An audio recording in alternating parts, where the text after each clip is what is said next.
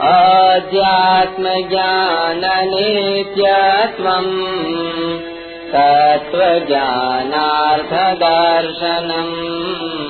एतज्ज्ञानमिति प्रोक्त मज्ञानम् यदतोऽन्यथा ग्यारहवा श्लोक। अध्यात्म ज्ञान में नित्य निरंतर रहना। तत्व ज्ञान के अर्थ रूप परमात्मा को सब जगह देखना। यह पूर्वोक्त साधन समुदाय तो ज्ञान है, और जो इसके विपरीत है, वह अज्ञान है, ऐसा कहा गया है।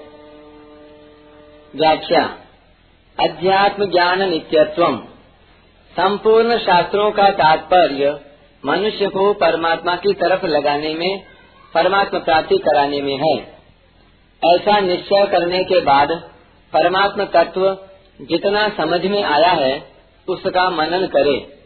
युक्ति प्रयुक्ति से देखा जाए तो परमात्मा तत्व भाव रूप से पहले भी था, अभी भी है और आगे भी रहेगा।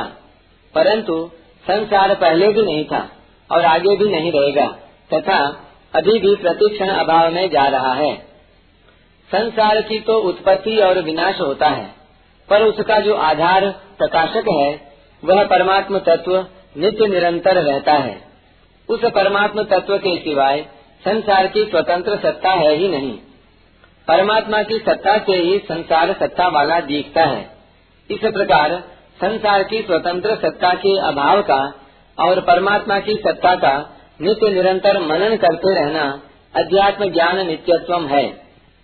अध्यात्म ज्ञान में नित्य निरंतर रहने के उपाय। आध्यात्मिक ग्रंथों का पठन पाठन, तत्वज्ञ महापुरुषों से तत्व ज्ञान विषयक श्रवण और प्रश्नोत्तर करना। तत्व ज्ञानार्थ दर्शनम। तत्व ज्ञान का अर्थ है परमात्मा। उस परमात्मा का ही सब जगह दर्शन करना, उसका ही सब जगह अनुभव करना तत्व ज्ञानार्थ दर्शनम है। वह परमात्मा सब देश, काल, वस्तु, व्यक्ति, घटना परिस्थिति आदि में ज्यो का क्यों परिपूर्ण है? एकांत में अथवा व्यवहार में सब समय साधक की दृष्टि, उसका लक्ष्य केवल उस परमात्मा पर ही रहे। एक परमात्मा के सिवाय उसको दूसरी कोई सत्ता दिखे ही नहीं। सब जगह, सब समय, समभाव से परिपूर्ण परमात्मा को ही देखने का उसका स्वभाव बन जाए। यही तत्व ज्ञानार्थ दर्शनम है। इसके सिद्ध होने पर साधक को परमात्म तत्व का अनुभव हो जाता है। एक ज्ञानमिति प्रोक्त, न ज्ञानम यदतोन्यथा अमानित्व से लेकर तत्व ज्ञानार्थ दर्शनम तक ये जो बीस साधन कहे गए हैं, ये सभी साधन देहाभिमान मिटाने वाले होने से और परमात्म तत्व की प्राप्ति में सहायक होने से ज्ञान नाम से कहे गए हैं। इन साधनों से विपरीत मानित्व दम्भित्व हिंसा आदि जितने भी दोष हैं, वे सभी देहाभिमान बढ़ाने वाले होने से और परमात्म तत्व से विमुख करने वाले होने से अज्ञान नाम से कहे गए हैं। विशेष बात, यदि साधक में इतना तीव्र विवेक जागृत हो जाए कि वह शरीर से माने हुए संबंध का त्याग कर सके तो उसमें यह साधन समुदाय स्वतः प्रकट हो जाता है। फिर उसको इन साधनों का अलग अलग अनुष्ठान करने की आवश्यकता नहीं पड़ती। विनाशी शरीर को अपने अविनाशी स्वरूप से अलग देखना मूल साधन है। अतः सभी साधकों को चाहिए कि वे शरीर को अपने से अलग अनुभव करें, जो कि वास्तव में अलग ही है। पूर्वोक्त किसी भी साधन का अनुष्ठान करने के लिए मुख्यतः दो बातों की आवश्यकता है। साधक का उद्देश्य केवल परमात्मा को प्राप्त करना हो और शास्त्रों को पढ़ते सुनते समय यदि विवेक द्वारा शरीर को अपने से अलग समझ ले तो फिर दूसरे समय में भी उसी विवेक पर स्थिर रहे। इन दो बातों के दृढ़ होने से साधन समुदाय के सभी साधन सुगम हो जाते हैं। शरीर तो बदल गया, पर मैं वही हूँ, जो कि बचपन में था। यह सबके अनुभव की बात है। अतः शरीर के साथ अपना संबंध वास्तविक न होकर केवल माना हुआ है। ऐसा निश्चय होने पर ही वास्तविक साधन आरंभ होता है।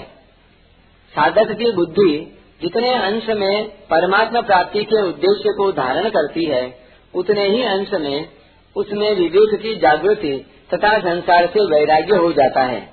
भगवान ने विवेक और वैराग्य को पुष्ट करने के लिए ज्ञान के आवश्यक साधनों का वर्णन किया है। जब मनुष्य का उद्देश्य परमात्मा प्राप्ति करना ही हो जाता है, तब दुर्गुणों एवं दुराचारों की जड़ कट जाती है, चाहे साधक को इसका अनुभव हो या न हो। जैसे वृक्ष की जड़ कटने पर भी बड़ी टहनी पर लगे हुए पत्ते कुछ दिन तक हरे दिखते हैं, किंतु वास्तव में उन पत्तों के हरेपन की भी जड़ कट चुकी है। इसलिए कुछ दिनों के बाद कटी हुई टहनी के पत्तों का हरापन मिट जाता है। ऐसे ही परमात्मा तत्व की प्राप्ति का दृढ़ उद्देश्य होते ही दुर्गुण दुराचार मिट जाते हैं। यद्यपि साधक को आरंभ में ऐसा अनुभव नहीं होता और उसको अपने में अवगुण दिखते हैं, तथापि कुछ समय के बाद उनका सर्वथा अभाव दिखने लग जाता है। साधन करते समय कभी कभी साधक को अपने में दुर्गुण दिखाई दे सकते हैं।